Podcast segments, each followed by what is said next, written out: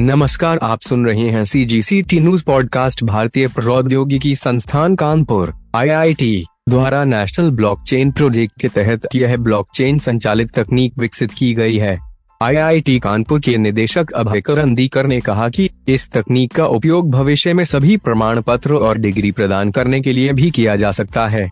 Blockchain तकनीक का उपयोग करके प्रदान किए गए डिजिटल प्रमाण पत्र प्राप्तकर्ताओं के मोबाइल उपकरणों पर स्थापित डिजिटल वॉलेट में स्टोर किए जाएँगे। यह प्रमाण पत्र जाली नहीं हो सकते हैं और दुनिया भर में सत्यापन योग्य है। हाल ही में राष्ट्रीय बाल पुरस्कार 2021 और 2022 के इकसठ विजेताओं को डिजिटल प्रमाण पत्र मिले हैं, जिसमें ब्लॉकचेन संचालित तकनीक का उपयोग किया गया है। इस डिजिटल तकनीक को सी आर द्वारा कार्यान्वित किया जा रहा है।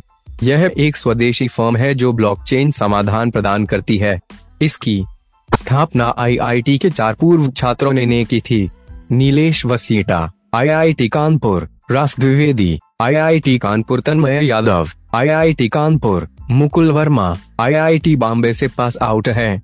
इस तकनीक को पद्मश्री प्रोफेसर मनिंद्र अग्रवाल और प्रोफेसर संदीप के शुक्ला जो राष्ट्रीय सुरक्षा परिषद सचिवालय के तहत राष्ट्रीय ब्लॉकचेन परियोजना के संयुक्त समन्वयक हैं, की देखरेख में विकसित किया गया था।